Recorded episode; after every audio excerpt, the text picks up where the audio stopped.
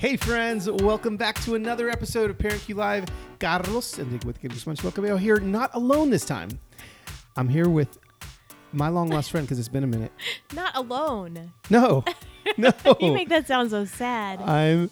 Did you know that that I used to play Eeyore at Disneyland? I did not. Did you know not that. know? Okay, no, okay. No, so, no, no. so I- I and actually when I was when I was playing Eeyore, they made me. Um, they made us practice being alone and sad, and and I want to let you know that that besides Disneyland, when I worked as E- as Eeyore, I'm never as alone uh, as as when I am recording this podcast without you. So Carlos, that makes me feel sad. We're gonna record together more often. more often, please, can we can we do that? So, um, Cristina, cómo estás? How are we today?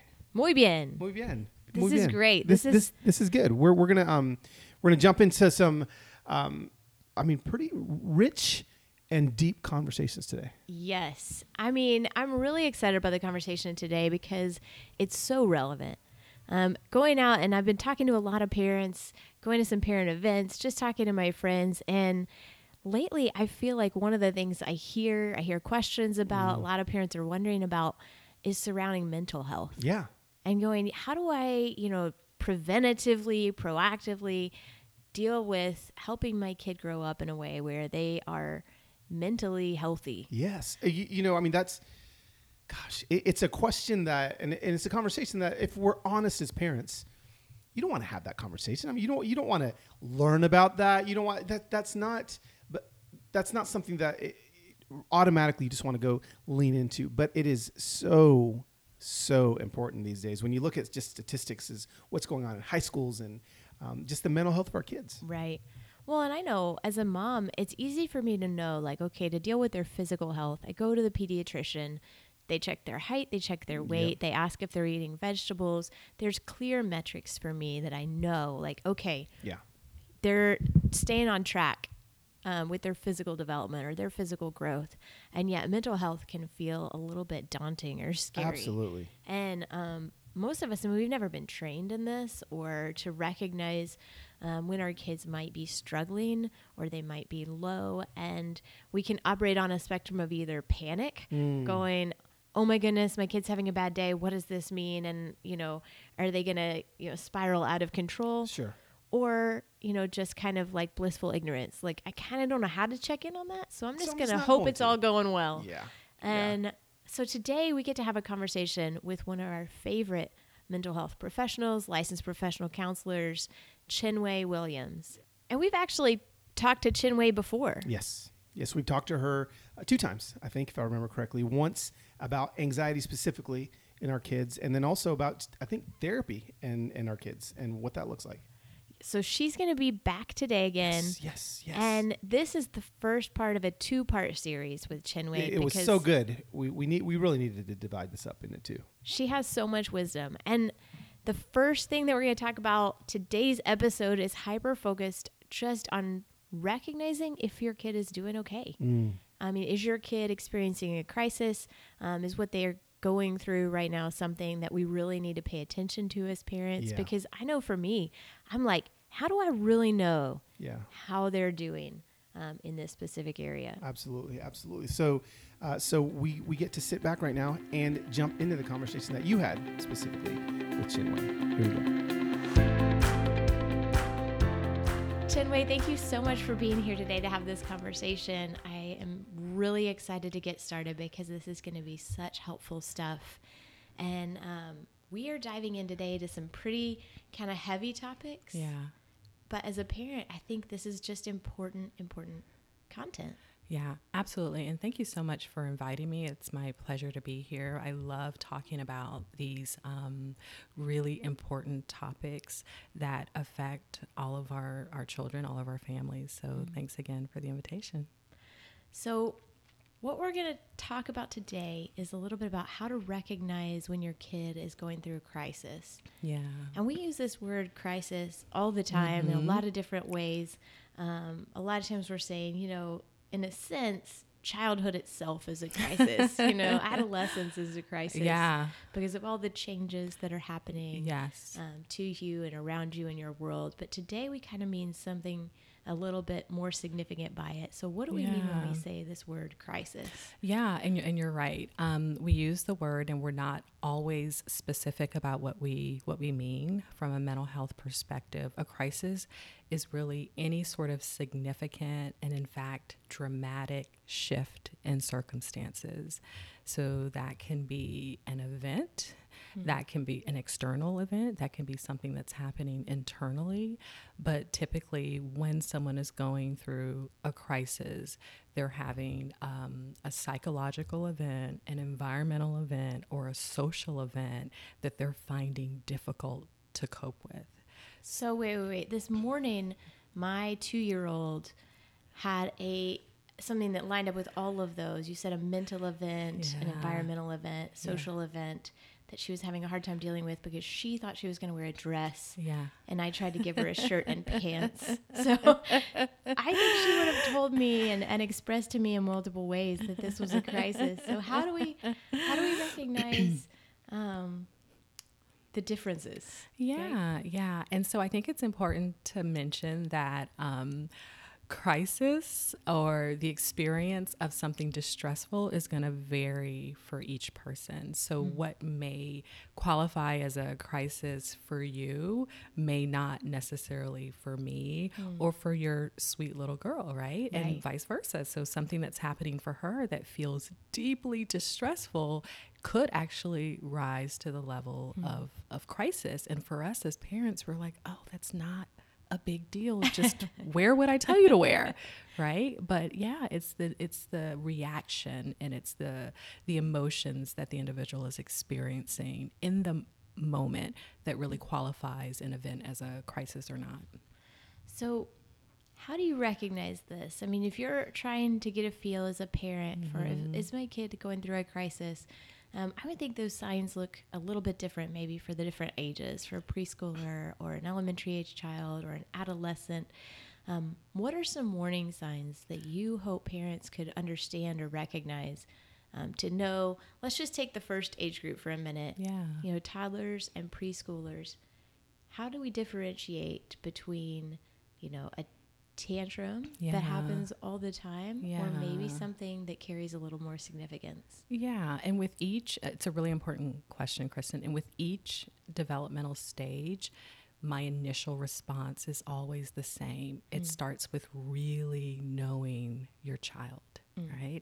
Understanding what their natural patterns are, what their typical responses are. And of course, when you're talking about a toddler, it's to be expected that they're seeking independence. It's to be expected that they're going to um, push limits and push boundaries, and um, and that's not going to qualify as a crisis or something that a parent should necessarily worry about unless it's combined with other significant changes in behavior and also something that falls outside of what's typically expected during that um, stage of development. And so for that uh, parent of a toddler, it's always good to kind of check in with um, your pediatrician. And, and, you know, it's like, okay, yeah, kids have like meltdowns and tantrums. And of course, they happen at inopportune times. Um, but is this normal or is this something that, you know, now they're starting to like hit? Is that normal? Well, in a lot of cases, Absolutely, it's normal, right? But if you're also seeing other things going on, for example, if your child was fully potty trained Mm. and now they're they're wetting the bed, that could be considered normal. But if you're seeing other things, it might also be something to kind of look at closer. I know when when we had conversations in the past and mm-hmm. and reading different things, regression Yes, specifically, what you're talking about is kind of one of those bigger red flags that they, if they were able to do any particular thing, Yes. specifically potty training, but there are others, and then they are no longer. Yes. That that regression is um, something to look yes, into. potentially, potentially a red flag. Um, and as we get older, let's say elementary school years, and this actually could apply for the younger population as well. If you notice, okay, so there's a term called separation anxiety, and I think it's in the ether. So most of us outside of the mental health profession understand what it means to feel nervous and feel a great deal of trepidation when we're away from our loved ones and caregivers. Um, and at a certain age, that's to be expected. But if you find that your child is you know attached to you but if you've got to go to work or run to the grocery store there's no big fanfare but all of a sudden they're clinging to your leg they're saying mommy daddy don't go when you get back you can tell in their eyes that there's a great deal of distress that's something that we want to kind of investigate further Hmm. Now, in the elementary age specifically, Mhm. you know, other than so maybe a prolonged separation anxiety or heightened anxiety at Mhm. separation, what are other things that you would say are kind of red flags or things that we should pay attention to, Pay take note of? Absolutely. So this is elementary age um, is when kids are really connecting with their peers. They enjoy having fun and spending time with their friends.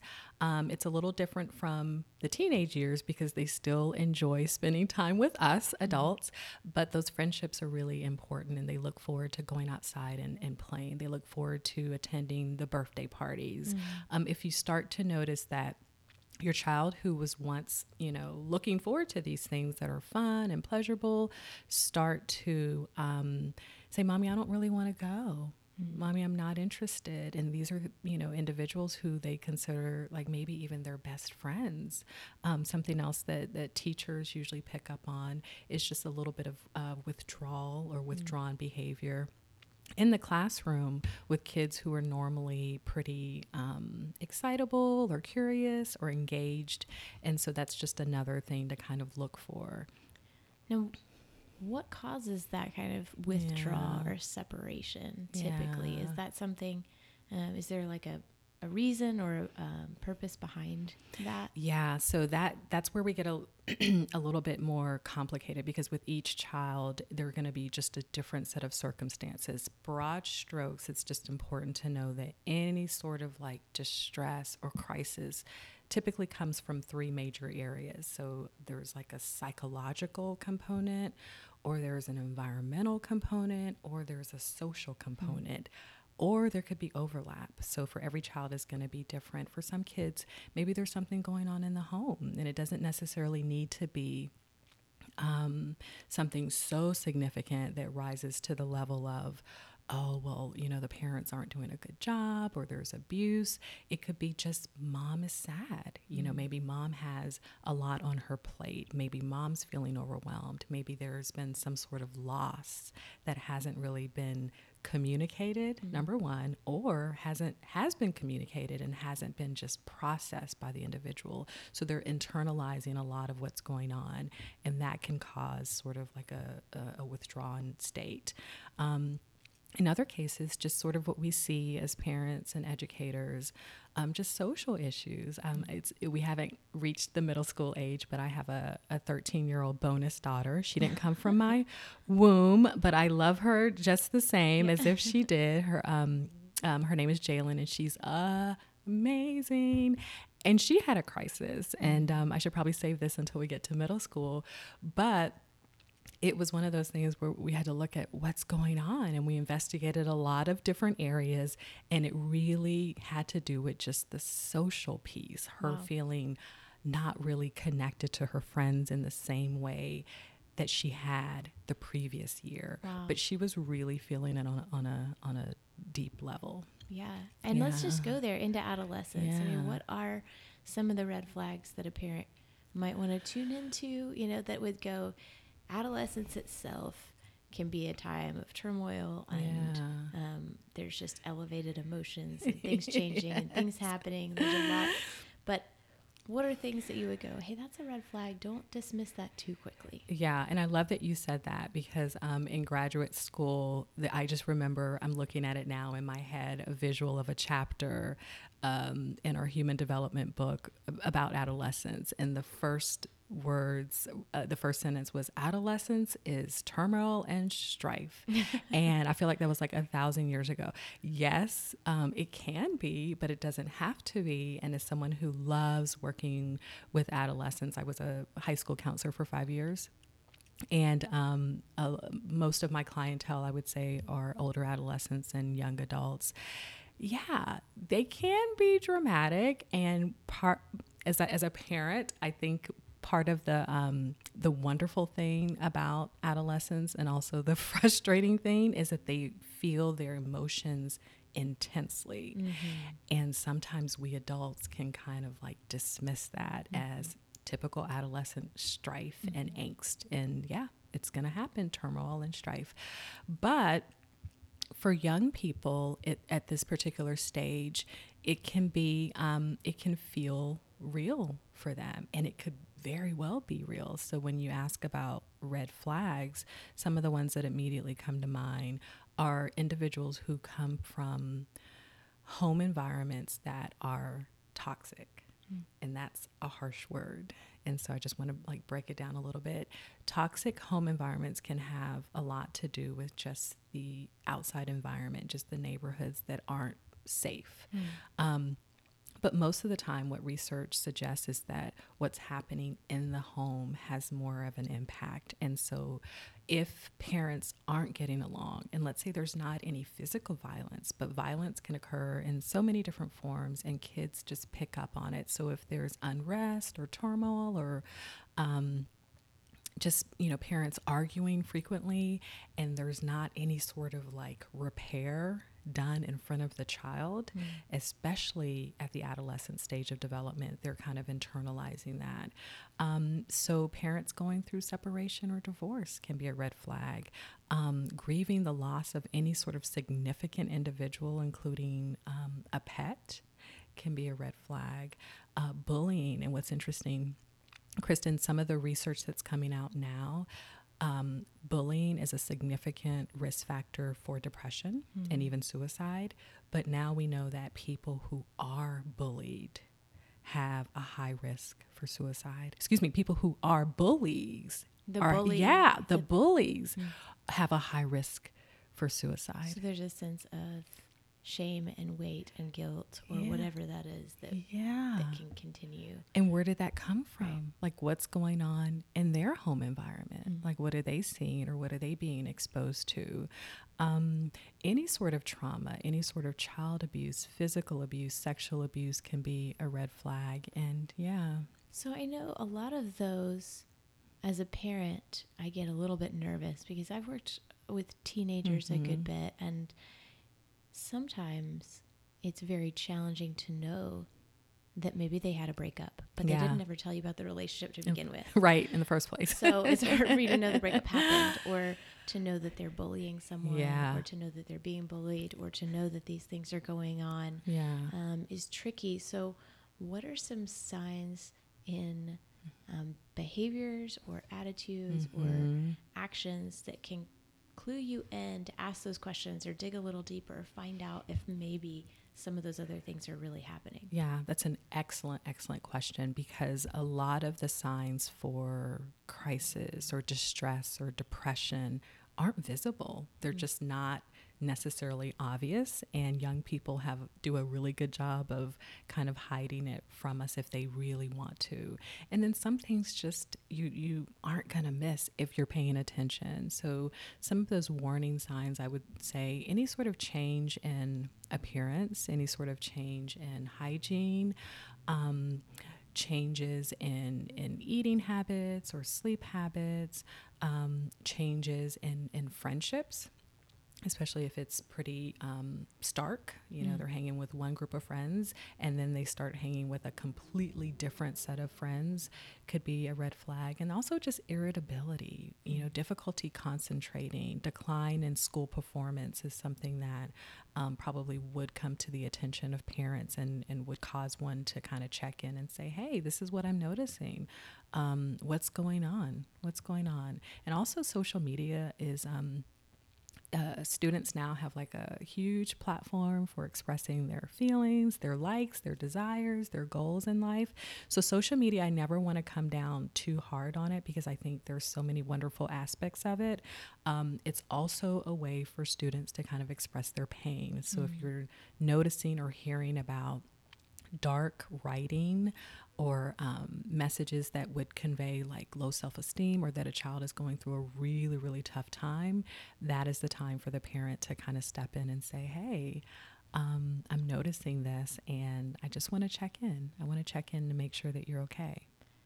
There's so much that you're saying here that I can't wait. We're going to have a follow up conversation with you Mhm. about how to respond Yes. if you see some of these signs. Mhm. But today we're focused on just recognizing the signs themselves. Yes. But one thing that you kind of already hinted at that I just wanted to call attention to was that when you said low academic performance, Yes. one thing that's remarkable to me about that is that you would notice a child slipping in their academic performance, and yet the mm-hmm. issue is not mm-hmm. their academic ability mm-hmm. or their effort or a decline in focus on academics, but really an emotional, personal, Yes. inner conflict with their mental health. Yes. Um, but asking the question, not, you know, why are you not performing Yes. here, but what is going on with you in your heart? So it's a heart check in. Oh, 100%. And I love that you just said that. I literally had a client this week, and, and she's an adult, and I don't want to give away too much information, um, but she's having a tough time. I mean, she's functioning on the outside, she's doing well professionally, she's an amazing mother and wife. Um, and I admire her in so many ways. Um, but part of the reason she's coming to see me has to do with just childhood trauma. And one thing that came out recently is just her feeling like the signs were there. She's got two little girls. Hmm. So she's like, if my girls were exhibiting the things that I was exhibiting at that age, I'd be all over it. Hmm. And so she's like, why didn't anyone notice? And some of the things that you mentioned, decline in grades, and she was a really smart, um, capable student, even at a young age. And she's like, why didn't my teachers ask me what was going on? Um, why didn't other people check in? I was stealing. Um, my teeth were riding out of my head. Um, I wasn't okay. And why didn't someone notice? And so you're absolutely right. When you're thinking about a, an, an emotional, um, uh, I don't want to really use the word disorder, but someone who's having a difficult time emotionally or mentally, something like depression is going to impact your ability to concentrate. Depression is going to impact your ability to focus. It's going to impact your energy levels. So you could be perfectly capable of doing the academic work, but you just don't have it in you mm. to do it. And so, absolutely, it's not necessarily about the academics, but what's happening internally. So, when should a parent reach out for support in some of these situations? Yeah, yeah, that's a great question. Um, so I, I talk a lot about anxiety and, and stress with families, especially here lately.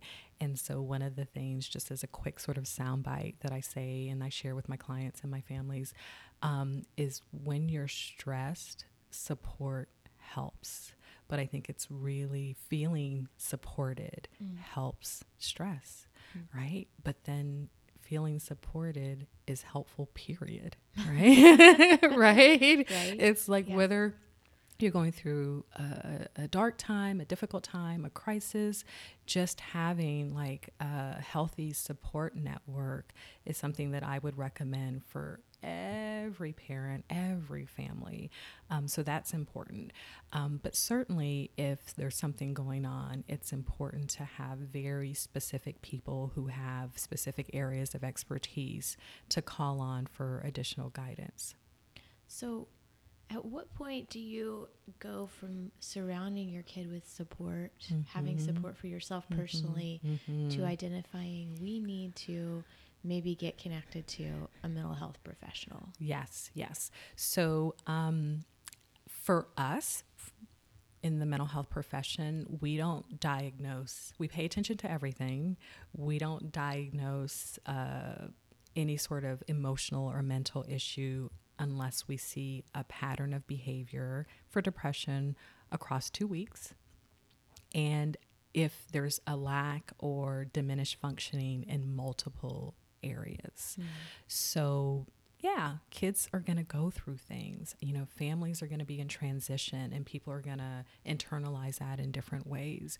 But if you've noticed that after a two week period of time, your child just isn't coming out of it, um, again, you should receive support for yourself. You should get a break. You should offer your kids multiple different self care practices throughout, whether something's going on or not. But if you've noticed sort of a persistent um, again, decline in school performance or persistent low mood or social withdrawal, I think that's probably a good time after two weeks to maybe get some additional support, um, either through um, your pastor, a mental health professional, or even the first step I would say is even like your pediatrician. That's great. That is so helpful because in my own mind, I'm thinking through my kids mm-hmm. and our life day to day and thinking there are emotional outbursts. Mm-hmm. Like I mm-hmm. mentioned, my daughter, you know, having that distress over her outfit this yes. morning um, has one thing, but if that behavior is compounded with other behaviors mm-hmm. and it mm-hmm. persists over two weeks, mm-hmm. then it's something to go, wait, we need somebody who can really look into this situation a little bit more deeply with us. Absolutely. Now, how do we take that first step? So, say I've been noticing these mm-hmm. behaviors, it's gone on for at least two weeks, maybe a month, maybe mm-hmm. six months, maybe mm-hmm. nine months. Yeah. But I'm listening to this and going, okay, we need to find somebody. Right. How does a parent go about finding the help that they need? Yeah. So that's really, really, really important. And what I love that's happening now is that there are intentional outreach um, measures that are occurring because we know that things like depression and anxiety among children and adolescents are on the rise. And so, what's happening now is that information is being funneled to pediatricians, information is being funneled to schools, college health centers. Um, so, we're hoping that parents don't have to look so far, but from the parents that I've talked to, honestly, it still feels really, really overwhelming. And so I do like to start with um, pediatrician, mm. a school counselor, someone that's easily accessible, someone um, at the church that can possibly offer referrals. I know the church that I attend, um, there's a long, long, um, and by the way, vetted counseling referral list. And then, of course, one can go online, which feels kind of big, um, but um, there are some resources for parents to, you know, to get additional support. What would you say to a parent who maybe they're at that edge of going, okay, I think I might need to talk to someone at the school mm-hmm. or my mm-hmm. pediatrician or someone at the church but I feel afraid mm-hmm. of telling them that I think my kid is in crisis because mm-hmm. what might that reveal about me or my family or mm-hmm. expose us to? I think there's natural fear sometimes as a parent to say, what are they going to think about me? What sure. are they going to find out about our family? What are they going to say is true about our family? Sure. Um, and without meaning to, yeah. Um, that maybe holds us back. Oh yeah, absolutely. And and what we know now statistically is that teen depression um, is on the rise. Mm. Depression is on the rise, just period. Mm.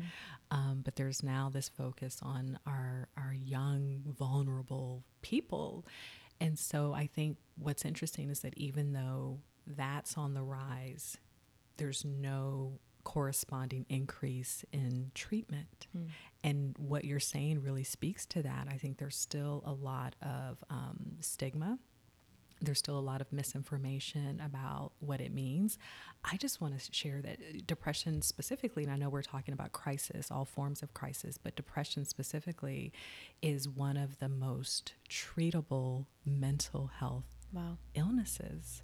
Mm. So OCD is hard. right? right? Schizophrenia is harder. Anxiety, because we all experience it to some degree every single day, mm it's a little harder. Depression, especially caught early, is treatable.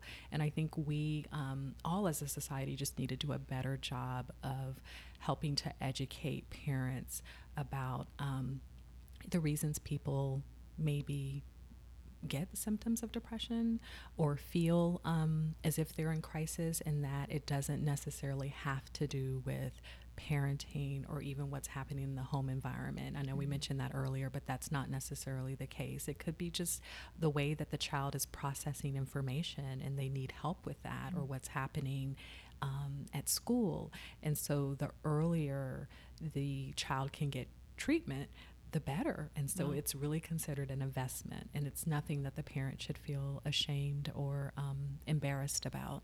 That's great. Mm-hmm. So, what if you've taken that first step and you Mm-hmm. took your kid to a counselor, um, you checked them in, you pushed past that barrier of fear, Yeah. you know, you found somebody, Yes. you drove them across town to the one that you identified. I mean, you've overcome so many barriers Yes. already. Yes. And your kid goes to their first appointment and they just hate it. Yes. Then what? and that happens. And that happens. So, one of the primary ingredients of effective therapy is the relationship. So, there has to be rapport established. Sometimes it takes a few times, a few meetings for that connection to really be solidified. But for the most part, after the first session, the child and the therapist knows if there was some sort of like connection, right? And so if the young person is truly saying, I hate it, I can't find a connection, I don't see how this person can help me, then I think the parent should take a look at that. Um, it might be helpful to convince them to try it one more time just because it is a new experience and it's a process, right? And they want to kind of know how it goes, and it takes a little while for the therapist to be able to explain that. Um, but on the other on the other hand, Kristen, I think it's also important to empower parents to um, make decisions that's best for their family if they feel like this is not a good fit. And by the way, everyone who works in the mental health profession isn't going to be a good fit for your child. Wow. Again, because it's about the relationship.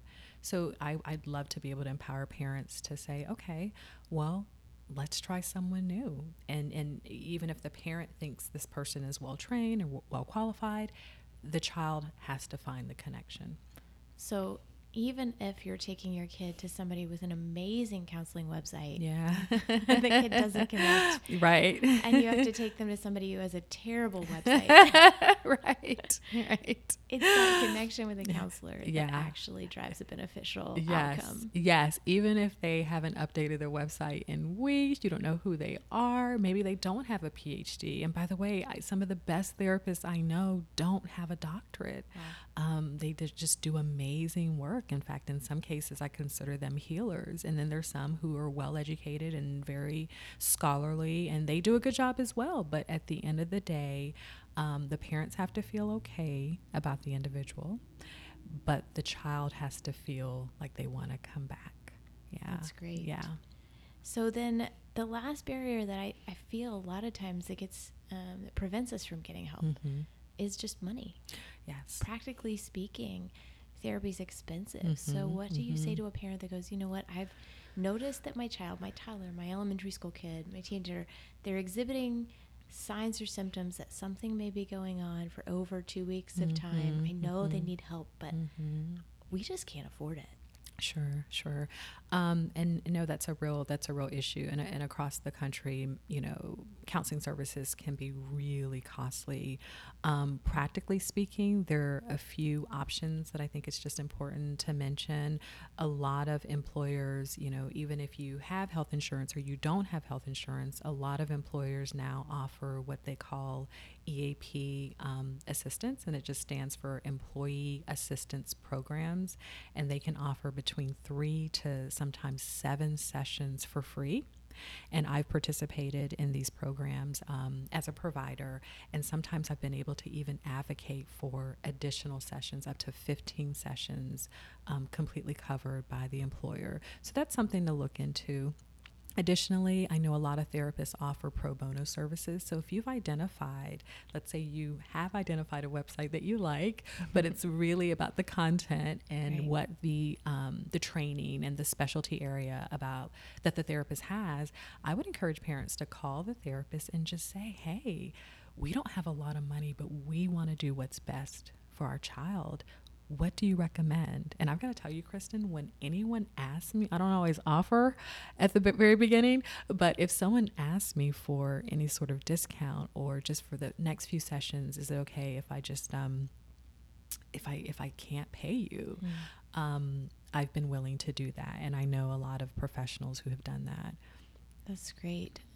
And, you know, as we talk about this and affording, I know in my own world, I try to remind myself, you know, as a parent, my tendency is I want to buy them that toy that they want, or I want to mhm. get them that candy that they ask for Yes. because there's this immediate reward for me as a mom. Like they smile and then they hug me and I feel good about that. That's right. Um, but mental health is an investment in their future, Yeah. right? I mean, yeah. giving something to them Mm-hmm. and to help them know, you know, really practical life skills about, you know, life is hard. Mm-hmm. And it's not going to be that whatever hard thing they're going through as a preschooler, elementary schooler, adolescent Mm-hmm. isn't going to be the only hard thing they deal with in their Right. life. They're going to come up against these things again as they get Yeah. older giving them those mental skills, emotional skills, social skills to work through these problems and issues in the first 18 years Yes, of life that's right. That's sets right. them up to be able to do that um, later, Later, on. yeah. So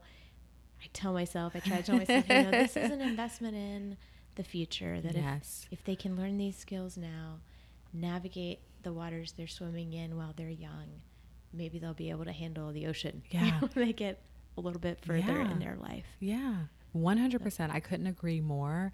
And I think it's important for parents to understand, especially parents of younger children, that um, the counseling isn't just geared, good counseling shouldn't be geared only towards the child. It really, really should involve the entire family. So it doesn't mean that the family has to come to every single session, but the parents are the ones that are going to be interacting with the kids. The therapist see, um, sees the kid once a week, right? Um, but the parents are there all the time. And so, what therapists do that I think is so valuable is equip parents. So, we teach you what we've learned that's effective. We teach you something um, very specific, such as a lot of times kids will get home and parents will ask, How was your day? Mm-hmm. Have you ever asked that, Kristen? All the time. All the time. And the How was- answers are not always great. How was your Fine. day? Fine. Exactly. That's the common response, right? Well, I've been trained not to do that Yeah. because you're going to get Fine. that Yeah. exactly fine, good, whatever, depending on the age, right? And so now we teach parents instead of asking, How was your day? we ask on a scale of zero to 10, with zero being terrible and 10 being amazing. How was your day? Interesting. And if they say uh, a seven, and they're more likely to give you a number, they'll think about it because they're like, she's not asking how was your day. Yeah. she's asking it in a different way. Um, seven, okay. And then the follow up is, oh wow, that's like cool. Seems like you had a good day. What would have made it a nine? Hmm. Well, mom, I just I have all this homework and I you get more information. You get information. Oh, you know, Johnny said something silly on the playground and it kind of bothered me, but whatever. So you get more information. So it's not just, again, working with the child directly, it's really equipping families with just uh, tons of different uh, ways to kind of cope with what's going on and also just make connections with your child. That is so practical and so helpful. Chinwei, thank you for being with us for this conversation, My pleasure. helping us recognize when our kids are in crisis, when something maybe is going on in their world, um, so that we can tune into that and better respond. Like I mentioned, we're going to have you back on this podcast so that we can continue the conversation about how to respond in the moment, how to handle the situation between you and your child when you notice these things happening. But for today, thank you so much for all of your wisdom and insight. Um, and we will see you back here again soon. Thank you so much, Kristen.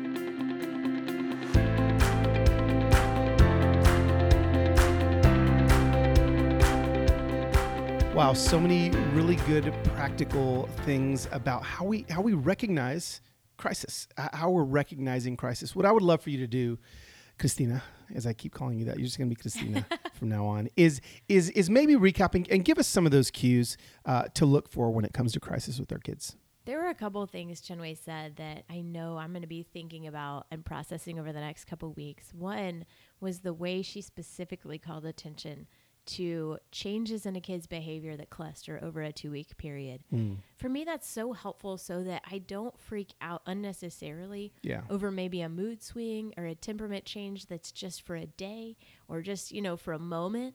Um, but that I really can still tune in and notice when something's changing or shifting over an extended period of time. That Yes. just felt so helpful to me. That is and really the good. second is something I can go home and do right now. And I feel like that's the cue for this episode to check in on your kids and to check on their heart, to check on how they're doing emotionally by asking the question from one to 10 Yeah. How was your day? Boom. So practical. I mean, how often do we go, you know, did you have a good day? Did you have a good day? How did today go? You don't get that answer, but giving them the one to 10 metric as a way of drawing out more Mm. specific content about what was happening in their day, Yeah. um, I just think is something that we can all do this week. Absolutely. And, and I, I think when parents, we practice this, we're going to be surprised maybe at the flood of information that comes out. Maybe, maybe some stuff we weren't even expecting this much. You know, so you know, so don't overreact. You know, enjoy all the uh, communication that comes your way when you start getting really specific when it comes to these things. Well, we're going to continue in this practical conversation with Chinwei next week, when we're going to get really specific about how to talk to your kids about crisis or even when they're in crisis, very specifically. So, this is what I want you guys to do.